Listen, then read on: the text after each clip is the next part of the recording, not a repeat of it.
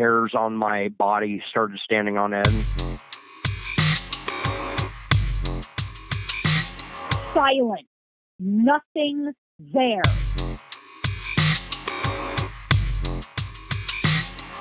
I fought to get back into my body.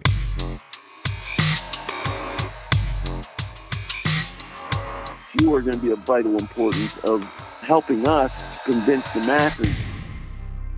Type 471. Type 471.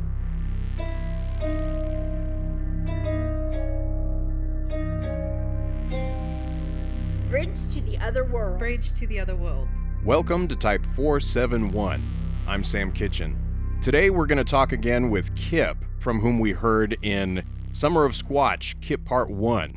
Now, if you may recall, Kip is the guy who, during the pandemic, the height of the pandemic last summer, he took his RV up to a very remote spot in southern Oregon and he had a lot of Sasquatch interaction at that spot, uh, a lot of very interesting things.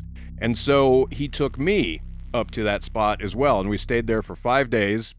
Kip and I, and uh, a, another Sasquatch researcher named Kathy Blunt. So we had, we, we were there for five days and we had some interesting experiences and we found some stuff. And so today Kip and I are going to talk about that. Kip, welcome back to Type 471. How you doing, man? Uh, good, Sam. Good. All right. So I'm going to start by uh, by kind of laying out the very first experience that Kathy and I had that you didn't have, but I just kind of want to lay it all out kind of in a chronology. So and then and right, then, right. And then after that, that we'll, would be the first thing. Right, right. So and then after that, we'll talk about uh, the rest of the experiences. Yeah, I mean that was not too long after after we got there. I, I, I was still setting up camp. I don't I don't know what you two are doing. Yeah, well, the, at in the evening, the three of us uh, were sitting around listening to music and just relaxing, and then uh, there, there came a point when Kathy went to her tent, and then we, there was still music playing, and it was a song that I'm very familiar with. Uh, so at that point, I heard a female voice saying something, but I couldn't make out the words. So I said to you, Kip, I said, "Did Kathy say something?" And you didn't know. Yeah, I was I was inside the tent. I remember that. Right, right.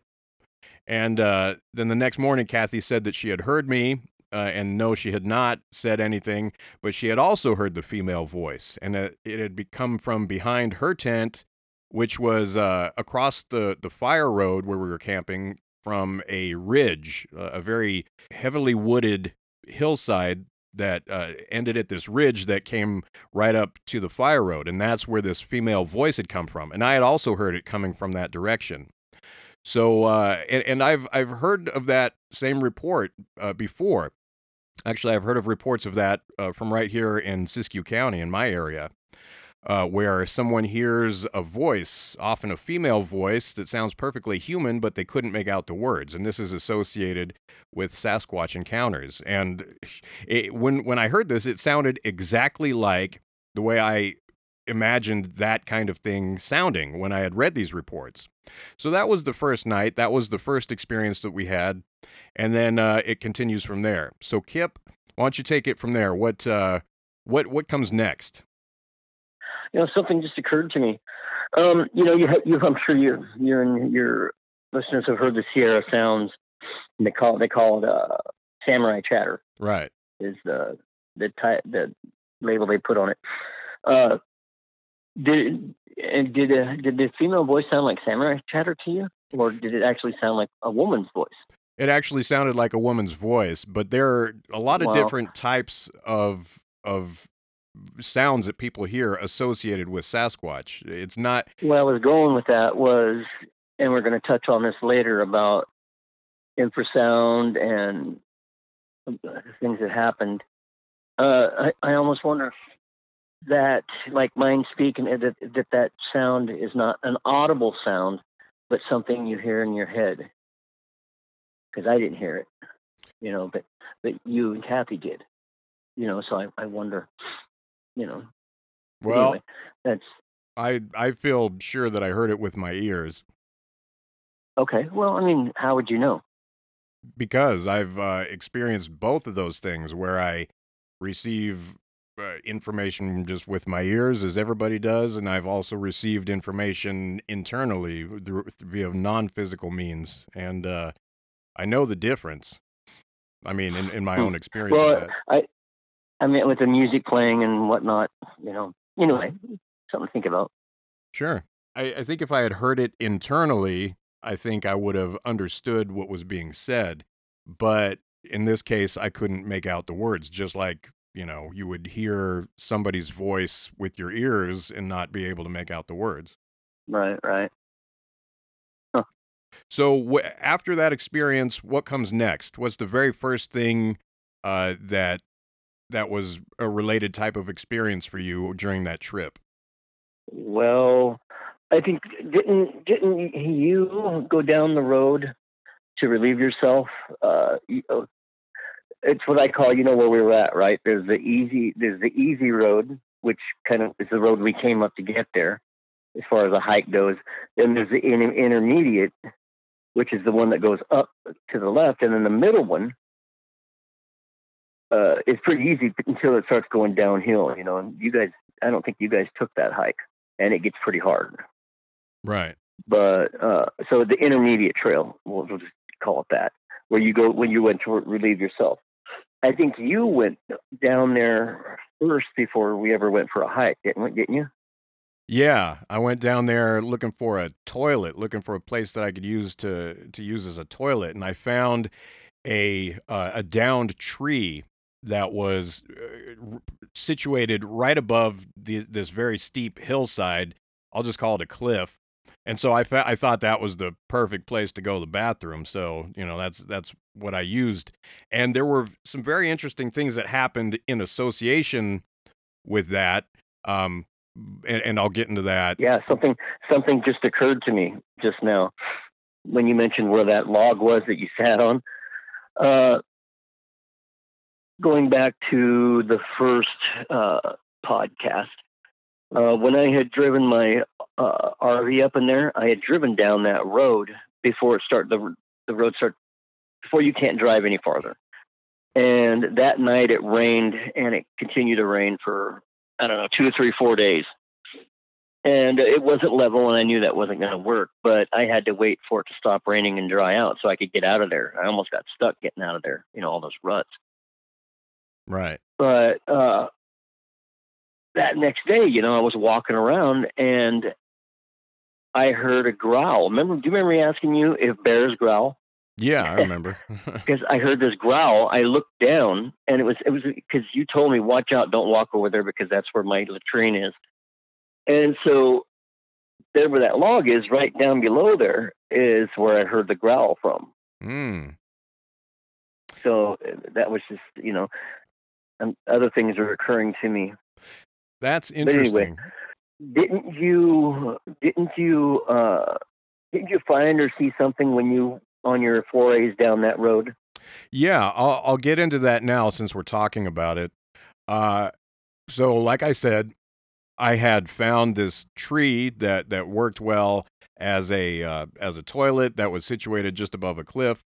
And so I went down there, and just to paint a mental image, we were camped at the convergence of three fire roads. It was kind of a Y formation, and the intermediate middle one that Kip is referring to is the one in the middle middle, and it kind of goes off in in you know a, a different direction. So that's the one that I went down and was using this tree as a toilet.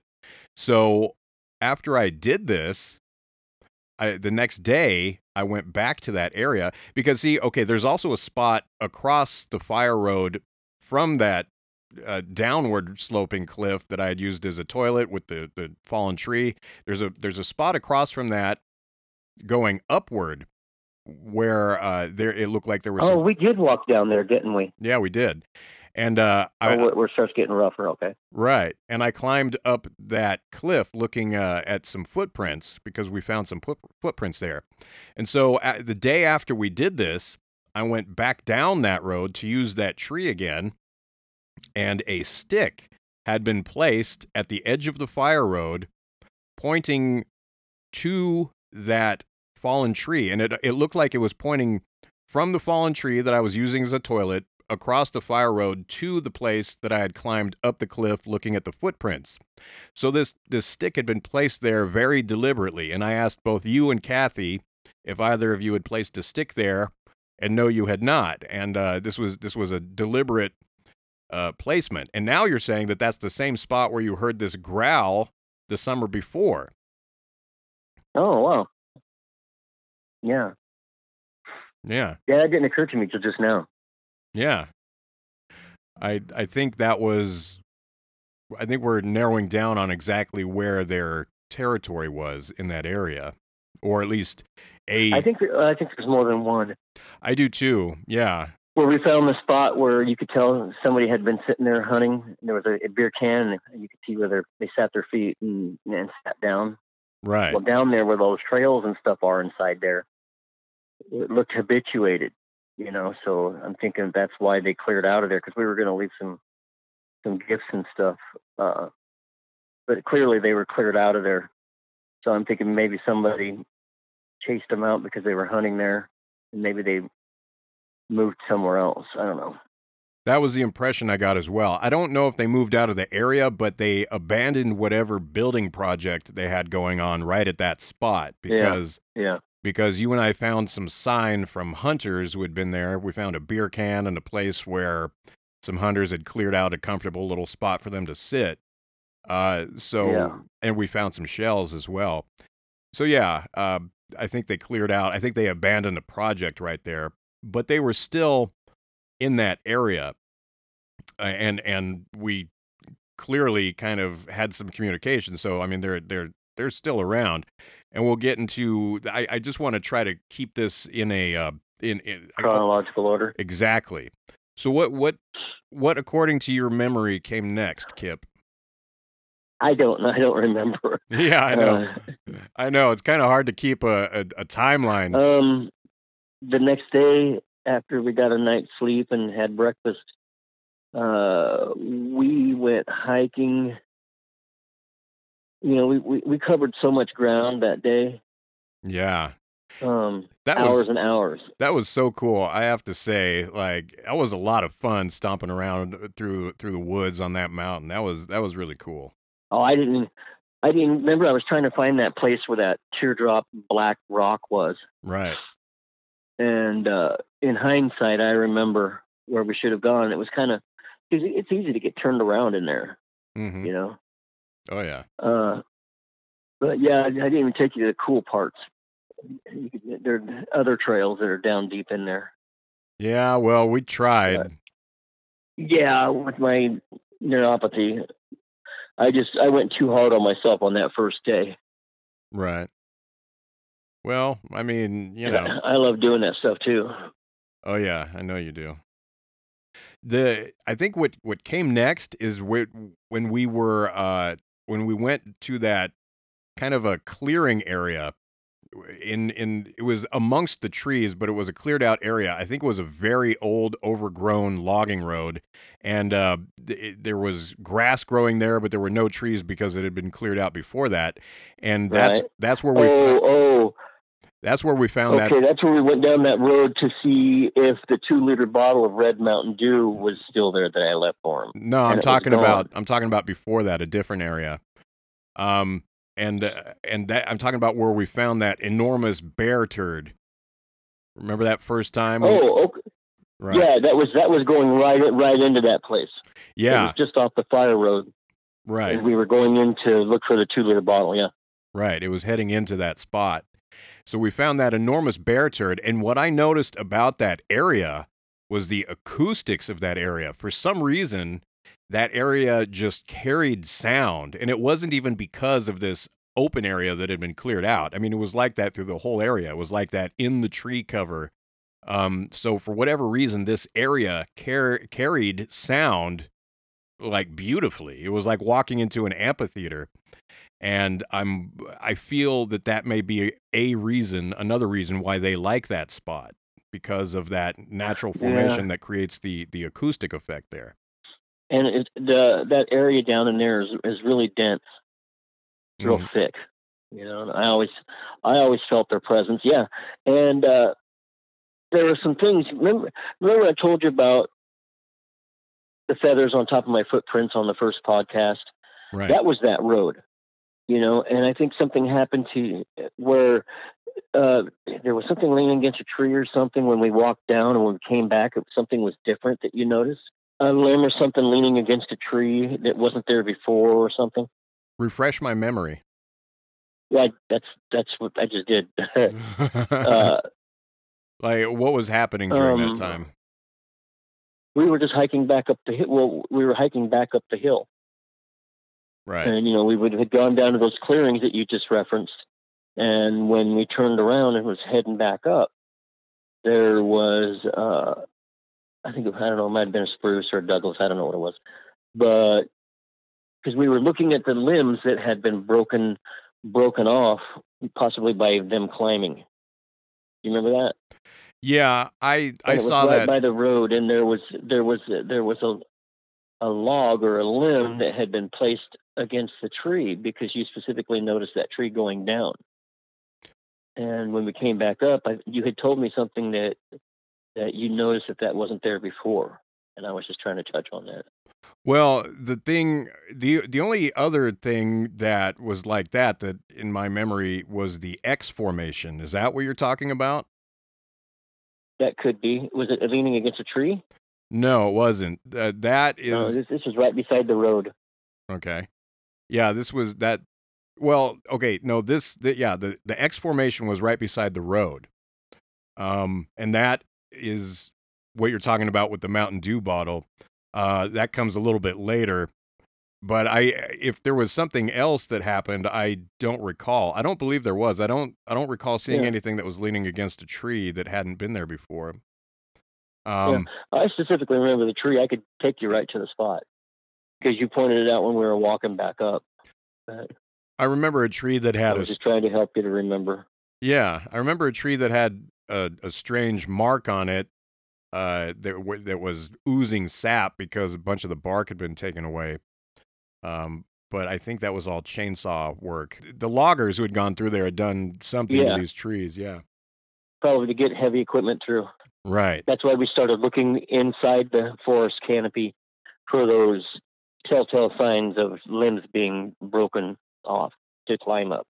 I saw that a little bit differently. I, I I didn't see that as the limbs being broken off by them climbing up. I I saw those as being taken off by uh Well, by, yeah, by the road, yes.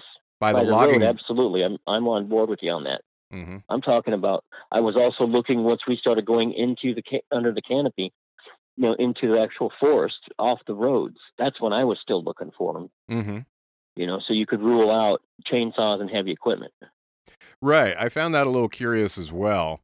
Um, I I'm still kind of thinking that it was related to the logging activity, but Yeah. I you know Well, I, I found a few places when we went into the forest that uh, weren't chainsaws.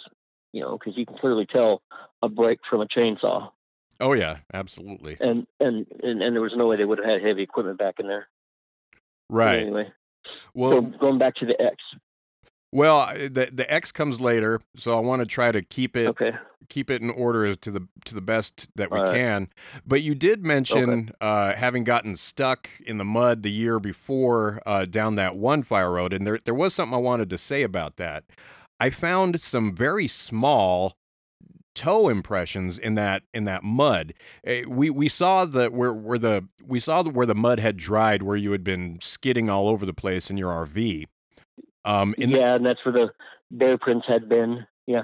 Yeah, there were there were definitely bear prints there as well, but I saw some very small human-like toe prints in there as well that were not bear prints. They weren't, you know, deer prints, of course. Oh, you're talking about the three toed, all the three toed prints we kept finding.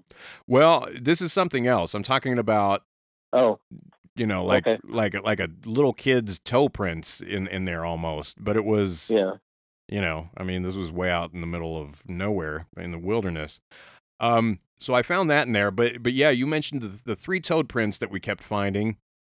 Uh, let's let's hear you talk about that.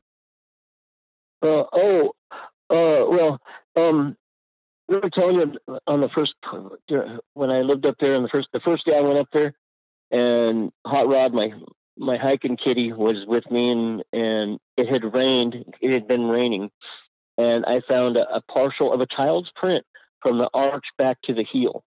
In you know when you went up the the hard the hard one uphill to that big clearing up there. Yeah. It wasn't too far away from the spot we're talking about now. And but then Hot Rod decided he wanted to go back, and so I had to leave the spot. And then it rained real hard, and it got washed out. Oh, okay. Huh. But uh, but yeah, I did I did find a partial child a child's footprint, but it wasn't toes. It was uh, arch to heel. Mm-hmm. And when I went back to go look at it, it was gone. Do you think this was a juvenile? Uh, those do you, do yeah you- yeah Okay. yeah. It wouldn't have been.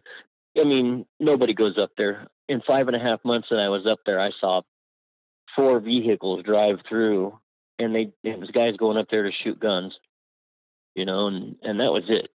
I mean, most of the time I didn't even wear clothes, Yeah.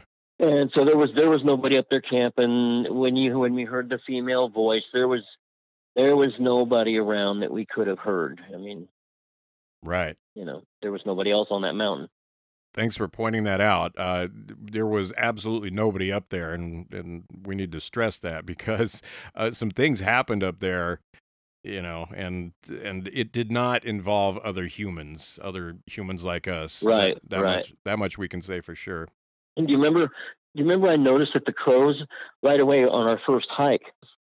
The uh, the crows are. I, I think they're tattletales.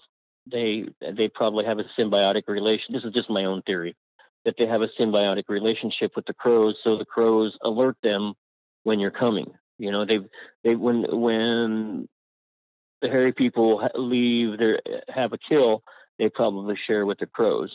You know, creating a symbiotic relationship.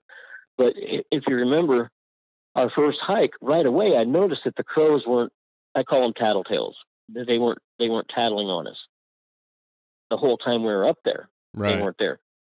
And before, when I when I lived up there, uh, you couldn't walk anywhere without them tattling on you and and staying with you and watching you. You know, and so I I kind of always felt like that was their lookout. There was another bird, another species of bird that did that, but I don't know what it was. there was an interesting lack of wildlife for much of the time that we were there. But it's strange, like kind of toward the end of the trip, some wildlife actually began to show up all of a sudden. Yeah, yeah, yeah. Before before when I when I stayed there, um, you would hear birds. You know, there were the, there were the actually real birds, and then of course there was the bird call that was mimicked. You know, we and we talked about all that before. Right. Uh, the whole time I was there, I saw three deer that uh, came up off that that canyon. You know, where I showed you where I I heard them all walking up in a group, and then the stomping behind me happened. They had come up out of that canyon, and they were on the fire road. They saw me and the cat and hauled ass. And that's the only wildlife I saw there in five and a half months. You know, so the fact that we heard bird, I mean, uh, what did we saw? We saw a squirrel. Was that what it was? Yeah, we did. We saw a squirrel, and then Yeah. also a very young buck also came into camp one day. Yeah, so you know, and I was really surprised that that even happened. Because generally, when when they're around, in my experience, when they're around, uh, it goes dead quiet. I mean, there's not even bugs. And that was another thing I noticed, and I made mention of it that when I was there before, once the sun came out in the shade, there was no flies, horse flies, anything that flying around. But once the sun came out, out came all the flying bugs. This time, we didn't have a problem with biting flies, horse flies. There was that was not an issue at all. So uh, that's another something different about the second visit. Yeah, there were a lot of little subtleties, a lot of little things that kind of added up. Uh, Like uh, taken on their own, one might think nothing of it, but there were a bunch of little subtleties that that kind Yeah. of stood out and kind of added up to something. Speaking of which, uh, you mentioned the three toed prints that we kept finding. Um, yeah, yeah, yeah, yeah, yeah. yeah. So I I saw a few of them. Like I kept seeing them and kind of like I would make a note of it in the back of my mind, but I didn't take pictures. But I because I, didn't think it was anything, and then finally I saw Yeah, I, I kept seeing them, and I saw another one, and I took a picture of it. So I have one picture of one of these three-toed prints that we that we kept finding. I was never sure that it wasn't wasn't uh, a web a webbed foot of a bird, you know. Um, and then it got to where it looked more like a footprint, only three toes. Coincidentally, you're talking about revelations. Uh, I think I sent you a text message or maybe uh, a link to a video that specifically mentioned uh, some Sasquatch video I was watching on YouTube that specifically mentioned three toes. But uh, do you remember that? Um, maybe. I, I, I just I just remember coming across something that mentioned the three toes because I was never too sure about that what we were looking at. As I as I freely admitted before, I'm not very good at spotting print. right. You know, so I was never I was never convinced of that until I saw it referenced elsewhere. Yeah, the three-toed thing. Well, let me let me try to make a distinction here. Um, there have been reports of three-toed Sasquatches for sure, but what what I saw, just speaking for myself, was completely different. Like not at all uh, related to a Sasquatch. It was much smaller, completely. little people. It, it, it might be. I mean, it's it's connected to. I, I have seen prints like this in association with uh, what you what you called the the little people or whatever they are. These small beings that that live in the woods or that you know dwell near caves, in caves. Uh, people have encountered Yeah. them. Let's call them elves. You Um, something like that. uh, where I told you about you know the people who own the property where I was living? They own a logging company, and their and their son had seen little people, but I couldn't get him nailed down to do an interview. Do you remember me talking to you about that? yes, I very much So do. you I, know, I, I've I've met other people that swear they've seen them too. So, and I I don't know that I'm convinced about all that. What we're, what what people are are seeing, you know, who knows how young uh, a baby Sasquatch becomes mobile and able to. You know, I'm suspecting probably pretty early. oh yeah, they can walk. know. You know, pretty early. And but who knows how much hair they have on them that young. Sure. But I'm trying to talk about a print that I saw that was very Yeah. different than it, it was something that could not have been made by a Sasquatch of any age, uh, because it looked Right. it looked much more like like you had mentioned, like a bird or a reptile. Um, now this was a deep print. It, it was not something that would have been. It looked like the shape of a bird's foot, weight to it. but yeah, exactly. It was much deeper than I never even I never even considered reptilian. Uh, Interesting. Yeah. Uh, there's so much stuff is just kind of revealing itself, you know, uh, like I personally am hearing about reptilian reports, elf reports, dogman reports. I've recently learned about a multiple witness dogman encounter. Uh, I have not yet spoken to the witness, but you know, it's something that I heard about recently and it's a very credible person, very credible people who had this encounter. Uh, and I'm really hoping to be able to hear about that soon. But, you know, suffice it to say, people are experiencing these things, credible people. And, you know, it's just, it's like more and more is being revealed to us all of a sudden. Not just Sasquatch, but then there are these little elf type beings, and then there are dogmen and reptilians. Something's going on. People are seeing something. You know, uh, the revelation thing. Remember in the first podcast, I don't know if we talked about it or not, how how one day, I mean, because you can feel their presence. Uh, you know, my cat would every morning I would greet them by a list of different uh, Native American names for Sasquatch, and I would thank them for welcoming me into their home and and thank them for Hot Rod. And Hot Rod would go out in the forest and he'd stay gone all day. He'd be doing whatever he did. But one day he came running out of them woods behind where those trails were, that area right back there. You know, would been been to our back where where our camp area was. One day he come running out of there like his tail was on fire, and uh, from then on, uh, it it had a different feeling, like like uh, the forest people were gone, you know, and, and that lake is ten miles away, maybe I don't know how many miles, eight miles away. Uh, and we don't know what other water sources that you know we tried to find some and locate some. So I didn't I didn't know if maybe they left for water, and then something had occurred to me just not so long ago. I think we might have talked about it. I've been reading a lot about dogman and werewolves from cre- credible credible government people. But anyway, uh, you know, I, I always assumed because there had been fires to the west, and I didn't know, and it it, it felt like there was a malevolent. It, I didn't feel safe during that time. It felt like the forest people who lived there at the time, you know, were gone, and it's something or somebody else was there. And I thought, I thought maybe another group or clan or maybe a rogue one, I don't know, uh, was coming through, being pushed because of the fires, you know. And you know, I, I now I wonder if maybe it wasn't uh, Dogman or werewolf or, or what it was, reptilian, who knows. But anyway, so you asked about Revelation, so I have got to bring it up before I forget. I, I, yeah, you mentioned that before, and I'm on board with that way of thinking. I mean, neither of us can say exactly what that was or what's going on, but I mean, I acknowledge that you felt a change in the energy there, and Yeah, yeah, I mean, it means something. and I and I, rem- I I I remember vividly when they came back when it changed.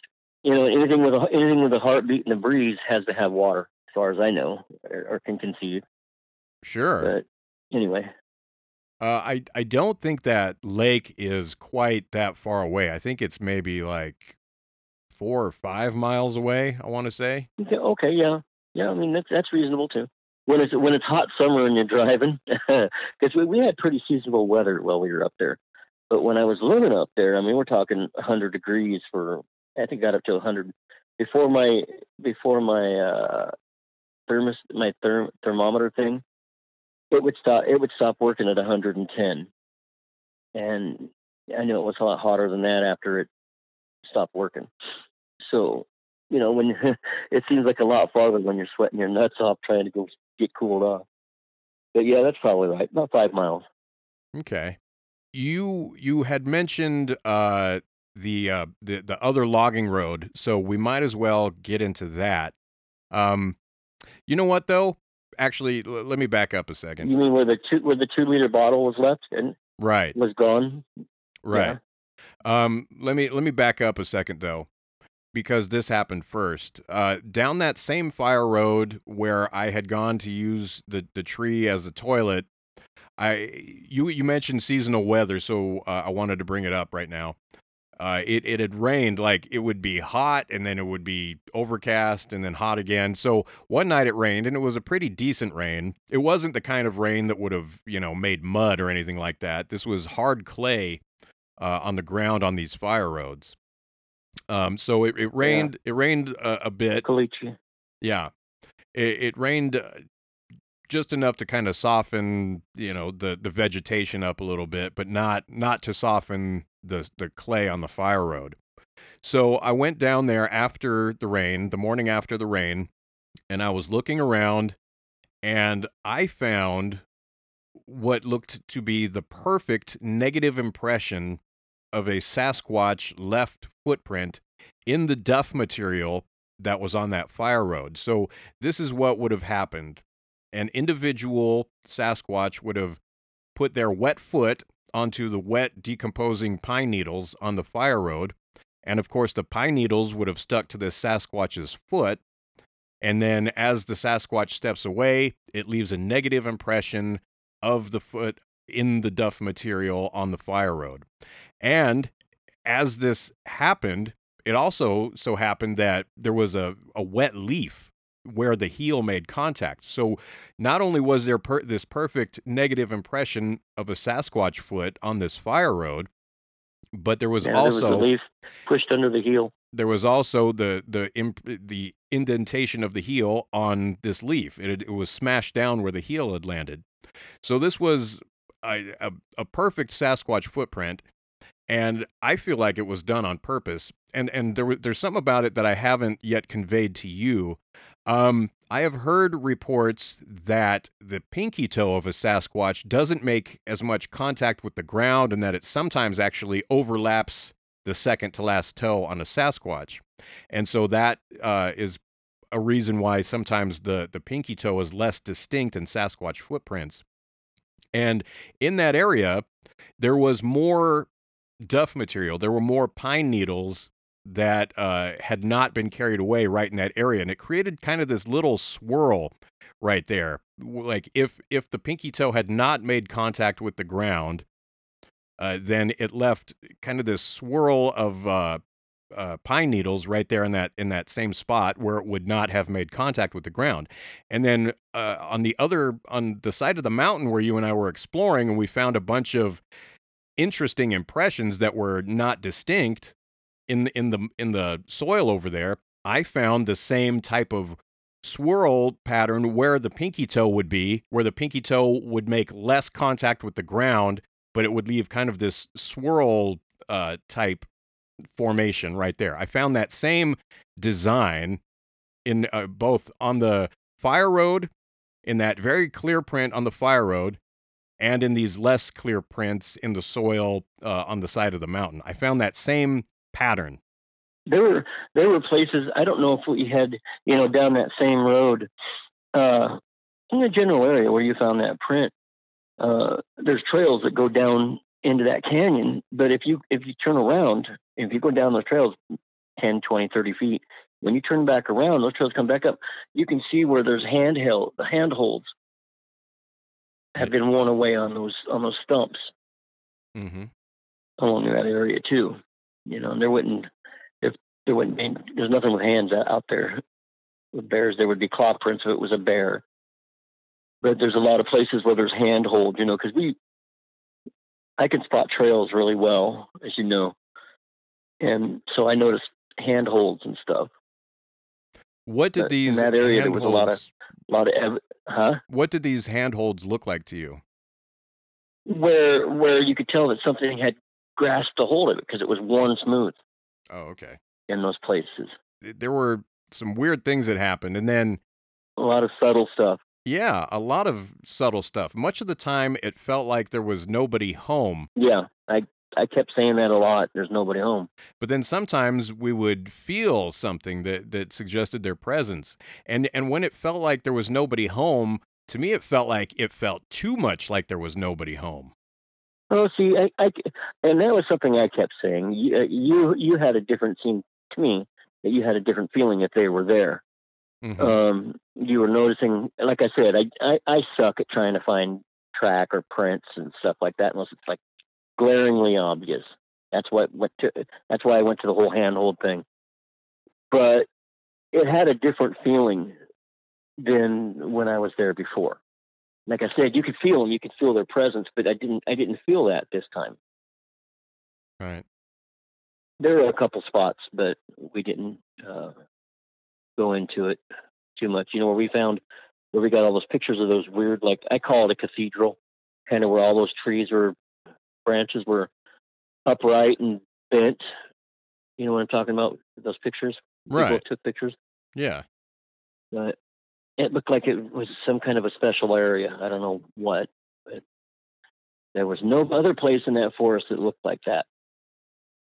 and that's interesting that you mention uh like kind of a the you, you, you call it a cathedral in association with bent branches that aren't snapped i have heard other people say that bent trees that are not snapped but are just bent over that that's somehow sacred to them Well, you know, it it, it looked like almost like a, a really strong hurricane force wind had blown them all in a in the same direction together.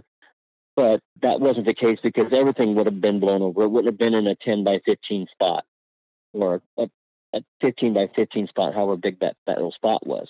There would have been more evidence of it, mm-hmm. you know. And so it just seemed like that was that was kind of a special area. It felt like it. yeah And that's another hindsight thing. Right. Uh, so I want to mention that uh, logging road with the Mountain Dew bottle. Um, so you and I went down this old overgrown logging road where there was grass growing up in the middle of this logging road.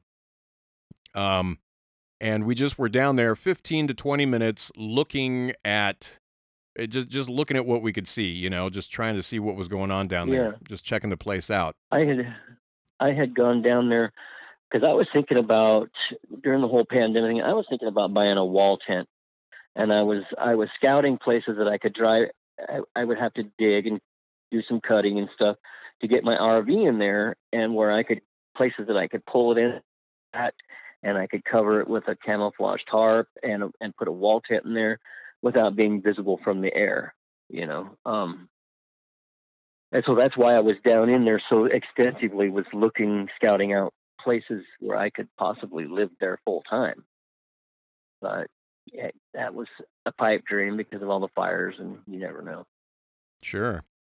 Uh, and you had left a Mountain Dew bottle down there the summer before, or la- last summer. It was about half, quarter, quarter to a half full. I don't know. Mhm.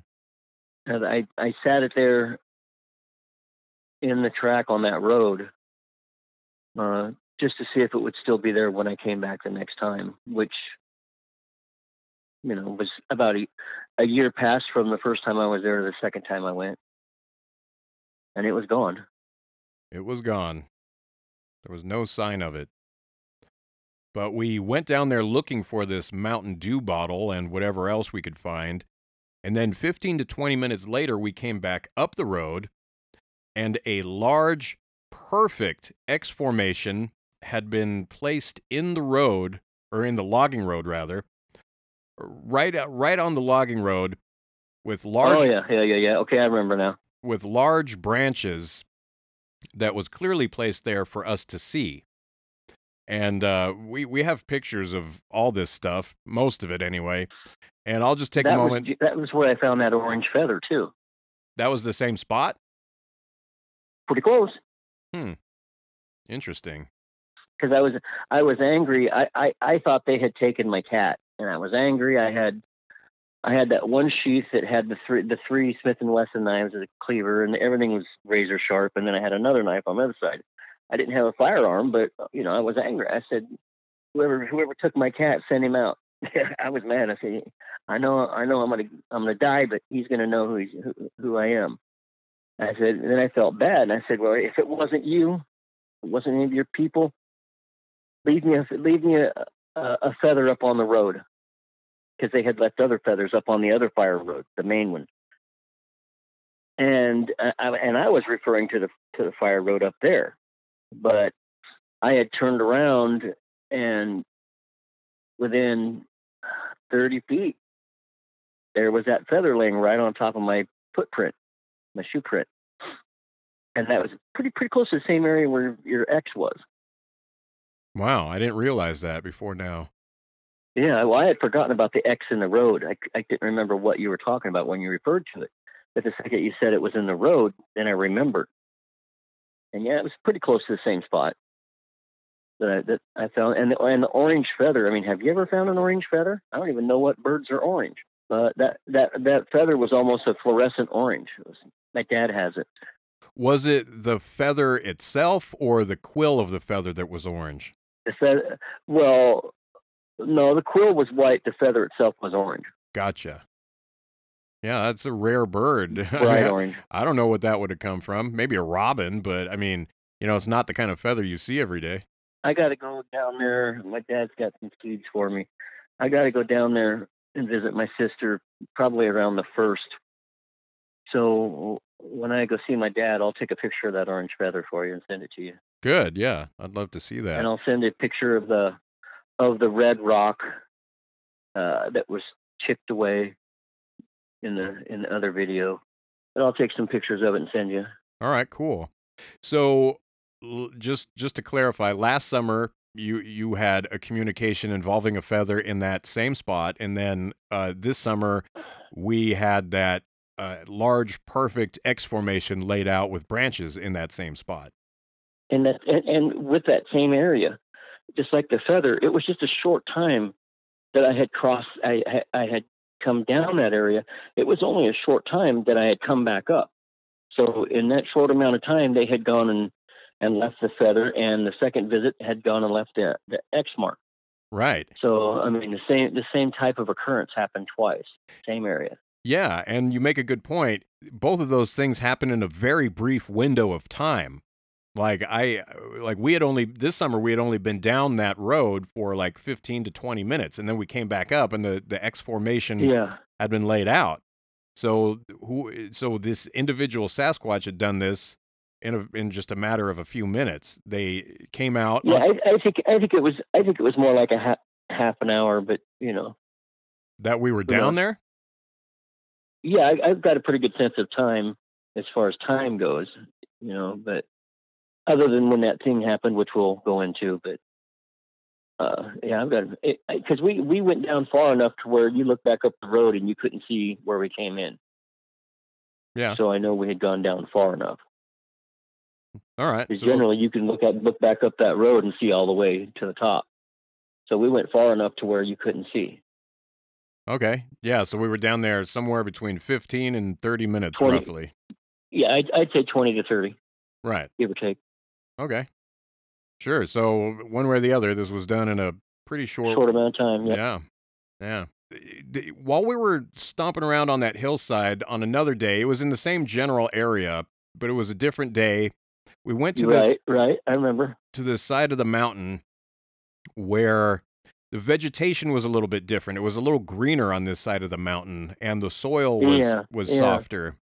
And uh, we found a lot of really large uh, but indistinct prints in this soft soil.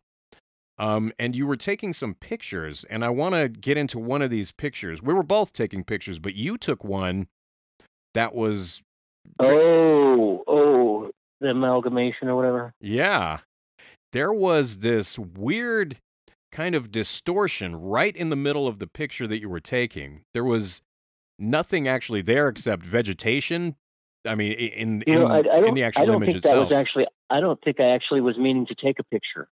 I think I must have. I might have hit the button. Hmm. Because uh, you know, I've I, after you noticed that I've studied that picture, and all all it really is is some grass in your feet. right. And I I think I might have just accidentally hit the button and it took a picture. yeah. Anyway, go ahead about that. Uh, the aspect ratio of that image is different than the other images. It is about twice as wide as the other images. Uh, so I'm wondering, do you are you sure that you weren't in panorama mode accidentally or doing a Absolutely positive. If in panorama mode, there would have been uh, sequences to the pictures that, that you put together. Number one. Number two, we were that was that was our I think our first day of hiking or May yeah. that was one of the uh, last days actually. Oh, was it? Was it? Oh, that, after I'd had some time to heal up. Right. Okay.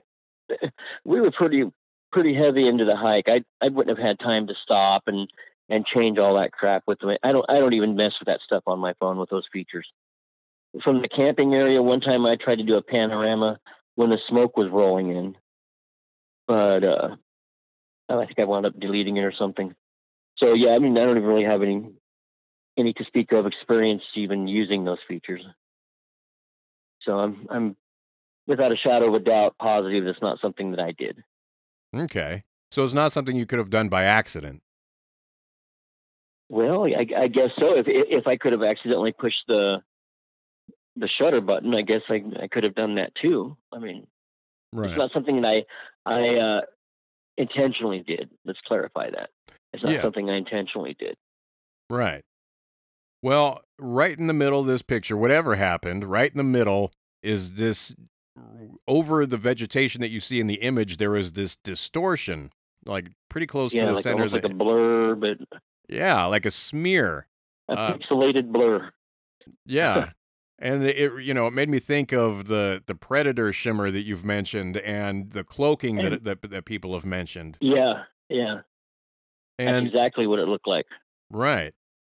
And I like I I kind of connect this to our our sense of there being nobody home at times. Like I've had some thoughts about this. When it feels like there's nobody home Uh, people also report uh, Sasquatch's cloaking, so I just wonder if these two things are related. So if if they can cloak themselves visually, maybe they can also mask their energy so Yeah. that people can't detect them. And and I want to point out that there is precedent for this in human history. The ninja warriors of feudal Japan would become as stone, meaning they would harmonize their energies with the stone, with the inanimate objects in their environment, so that their approaching enemies could not sense their energy. I mean, since people report Sasquatches cloaking themselves, I wonder if they're also doing this. Like, if this sense of them not being home, that that feeling of just nobody being there, and the cloaking, Right, right. I, I wonder if if that and the cloaking are two sides of the same phenomenon. Yeah, that's just kind of what I was referring to about when you guys heard the the female voice. So it wasn't necessarily an uh, an auditory thing. It's put there, I guess I should say. Well, I I don't see how I I see that as being kind of a. I mean, I can see how you could think that they might be connected, but I. Well, controlling controlling our perception. Mm-hmm. Sure. Uh, speaking of perception, you had a very profound experience when we were going down, or, or actually hiking back up the mountain one day. Uh, why don't you tell us what happened then? Well, there was that that fella. I won't say his name. Uh, that I had that had uh, emailed uh, Steve Isdahl on how to hunt, and uh, he has habituated them with himself, according to his letter. And you had contact with him, um, and he mentioned uh, that they have the ability to see through other animals' eyes, through other people's eyes, and can impart visions. I guess for for lack of a better description. Uh, yeah, so we had we had been talking about that, you know, and discussing it, and that's where we came into that clearing off that fire road because I was I was trying to find that pod, that tear shaped pod, that black, really weird black pod that's there. We were talking about it at the clearing, and then when we started going up the incline, you know, where they had, where there was a lot of deadfall, or, or not deadfall, but stuff that had been cut down by a logging crew, and so we had to follow a trail from then on. And I, I, I think it was a game trail. It wasn't really wide enough to be a footpath, but uh, I started feeling like I had was having because I'm diabetic. I was having low blood sugar, which shouldn't have happened. My blood sugar shouldn't have been low. I should have been high, if anything. It started feeling I was like I was having uh, low blood sugar. And generally, when that happens, uh, it's like the lights are flashing on and off. You feel like you're going to fall out. For the rest of the day, you're just shot out like a, a wrung out rag standing and sitting is even hard to do. I mean, you would generally just sleep the rest of the day into the next day. So then I went back after, in hindsight, in the first podcast where I talk about the group coming up the canyon, and I came around to look down, see them coming, and there was all the stomping right behind me on the heavy branches. Uh, at that time, it felt like um, uh, low blood sugar. You know, you're shaking, you start shaking really bad, and it's just a a very a very uh, intense feeling. So anyway, both times that that happened, uh, afterwards there wasn't that worn out, wrung out feeling. I think you and I had beers after we got back up to the camp and later on, but that's just something that was different about that. But what happened, and I needed some time to to get this all sorted out in my head because it was a pretty profound experience. Per- and in some ways, it felt personal. I don't know what was personal about it, but it had the feeling that it was personal. But uh, I, I started falling down, you know, and uh, you, I don't know how many times I fell down. And you, you know, you'd stop and wait for me to get back up, and I'd start walking a little farther, and I'd fall down again. But I was having these these for lack of a better description, visions. And the first thing was like looking down a hallway at a wall. The wall was painted red. It was like black around the edges, and, and this. Just think think if you're looking at a at a, a TV screen. It's black and hazy around the edges, and I'm looking at a wall, and there are is a family portrait, but you couldn't make out what the portrait was. Just that it was a, a family portrait. And then the next then the next thing I see is a picture of um, like a eight by ten frame picture of a man and a woman. Uh, I lived in Mexico in the 80s when I was younger. Uh, my stepdad's Mexican American. I have Mexican American family. So I could tell that these people in these pictures were Mexican nationals. So then after the picture of the man and the woman, then there's probably pictures of probably six to eight pictures, individual pictures of like the family members that are in the portrait. And these these are these are all people I've never seen before in my life. You know, sometimes I have dreams with people I've never seen before. But, you know, this wasn't this wasn't a dream. This was something completely different. So then after the 6 to 8 individual portraits uh, or uh, individual pictures of individual people, uh, there was the picture of the man and the woman again. Not a picture. This was them actually standing there, and they were. You could tell they were in a kitchen, looking through a, a square in the wall that had been cut out. You know, it was, it was they could pass food through or whatever. And, and then it was the man and the woman standing there looking at me. And that's when the vision stopped. I don't know what it means, who they were, what any of that was about. You know, I've told you many times I don't I don't believe in coincidence. You know, we had just been talking about that very thing about you made to see what they want you to see, or I don't I don't know. I, I still haven't worked it out in my mind. I don't know what it was about, what meaning it's supposed to have, what it has to do with my third eye. I don't know.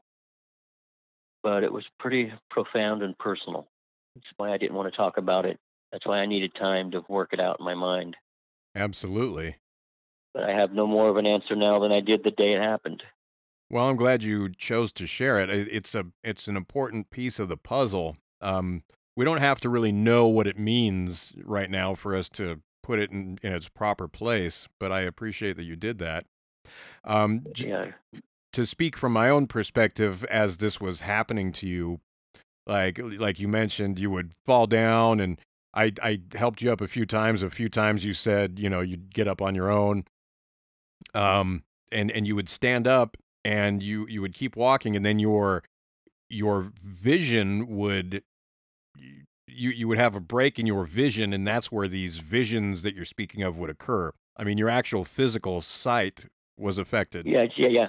I don't i don't remember i don't remember i don't remember breaks in it. That's why i wanted to talk to you about that from the outside looking in.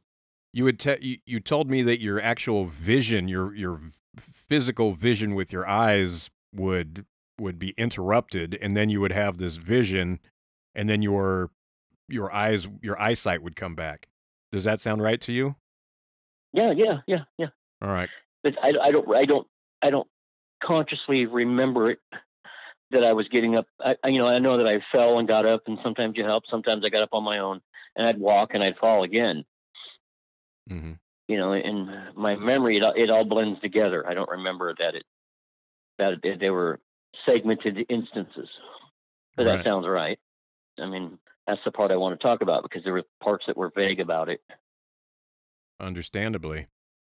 And in both that instance and the instance that you described in our last episode together, uh, where you heard the stomping behind you, in both of those instances, it it you had a feeling similar to that of having low blood sugar, but then the after effect of having blo- low blood sugar was not there, uh, perhaps leading you to believe or at least suspect that uh, there was a phenomenon occurring that that caused a similar sensation uh, to to having low blood sugar, but that it was in fact this phenomenon occurring, and that happened both last summer with the the stomping on the branches behind you, and it occurred this summer uh, as you and I were hiking the mountain. Right.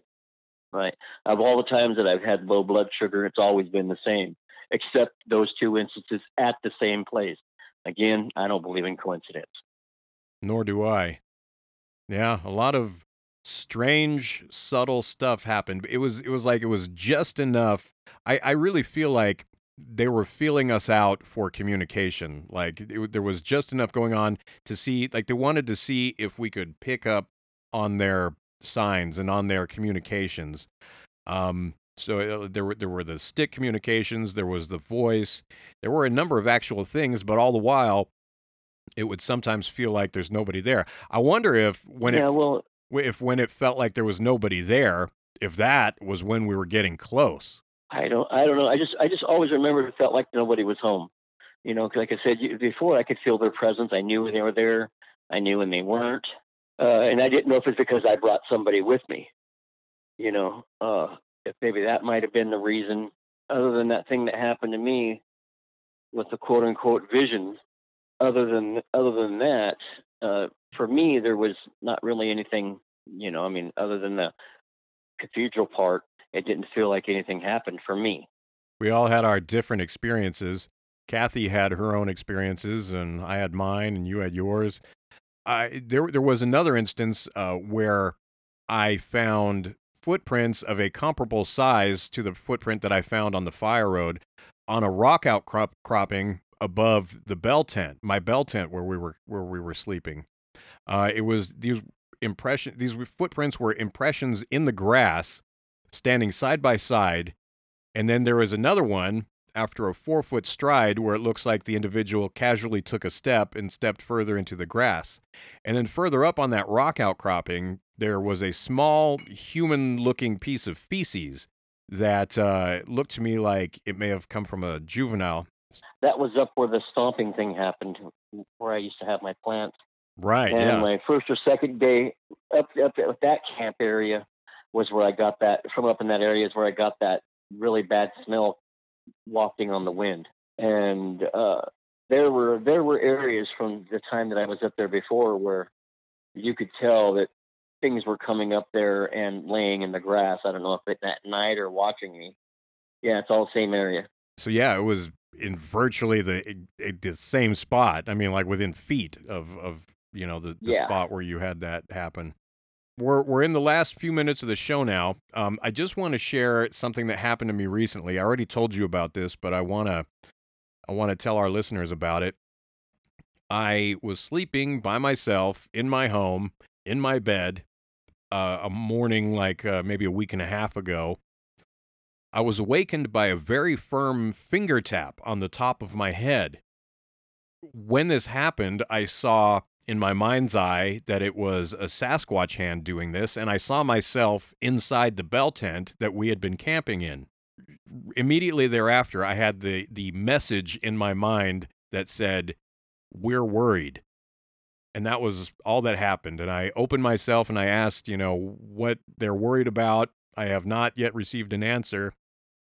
But yeah, there was that one experience that happened recently that was associated with that, or seems to be associated with that in some way. So I wanted to share that. Yeah, I remember that. You uh, you texted me and asked me if I was okay or and about fires in the area, and I was fine, and there was no fires uh, to my knowledge. If there was, my sister would have contacted me and told me. Exactly. I was wondering if perhaps it was fire that they were worried about. So that's why I asked you. So I just was trying to figure it out, and I'm still Oh. trying to figure it out. Well, you know, there was fire in your area. Oh, yeah, I know. I'm very aware of that because it came very, very close to me. Was the finger tap before those fires in your area, during or after? No, well, the the fires are still going on in the distance. It's very well under control now. Uh, and as of that no, I'm time, talking about when it happened. I know, I know, I'm getting there. As of the time when this happened, the fires had already been well under control, and people were no longer in danger. The town was no longer Oh, in so it was danger. after. Yeah, it was after. So eh, that's a good question, though. Like maybe they were worried about me. Um, and I did have Well- some, I, I did have some sense that maybe they were worried about me, but for whatever reason, it, it, I don't think it was associated with this fire.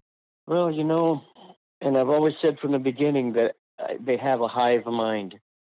From the first time that happened to me outside Bartlesville, Oklahoma, from that point on, they have made a point to uh, put themselves in my life in some way. You know, when I was when I was a kid, I lived in the Angelina National Forest in East Texas for 11 months, off an artesian well, off the you know, and living off the land, literally. You know, so and there's a lot of reports from that area. And I lived in Texarkana, where the Boggy Creek incident happened, uh, in that area, and you know, I, I was in down in there deep in the thick of it, and there was never anything.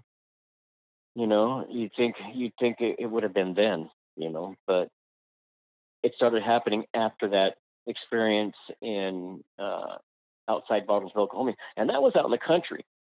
What a, that that hairy man walking that close to my tent. I mean, it was two feet from my head, just like the other time with the the big hoo, the hooting noise was creeping up as close as two feet away from my head because both times I was in a tent.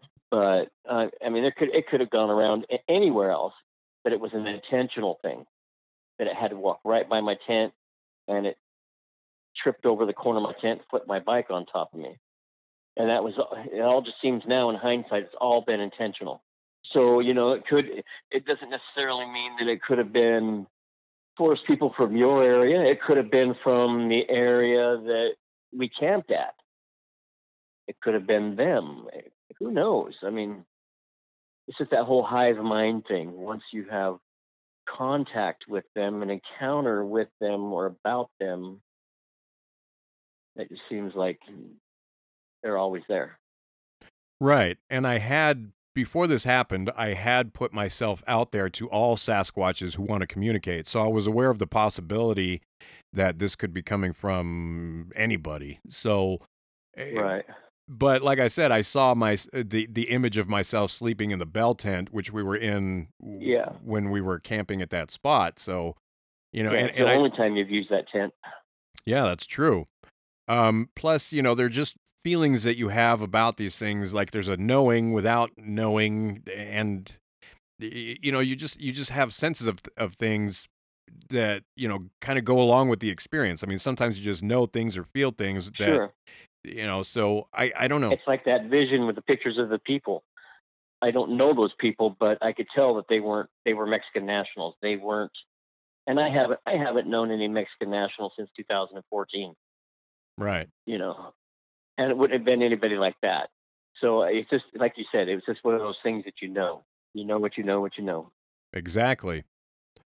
Well, Kip, we are at the end of the show. Thank you so much Okay. for for uh coming on and sharing our experiences. There's more stuff that happened and, you know, like it's it's something that we're going to we're going to finish this episode and then we're going to be like, "Oh, I forgot to talk about that." But, you know, I mean, there were tree snaps, there was all kinds of I'm stuff. trying to I'm trying to work out a time that we can go camping again.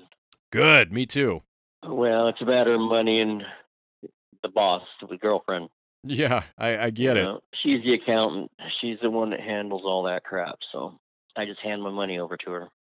Oh. well, if if you say so. Well, she's an accountant. I mean, numbers is her game, you know. Right. Yeah, I I know how it goes. So, uh yeah, I'm down to go camping when when it works for you. Just keep me posted. I've got some places I, there's some places that are popping off right now that I could suggest.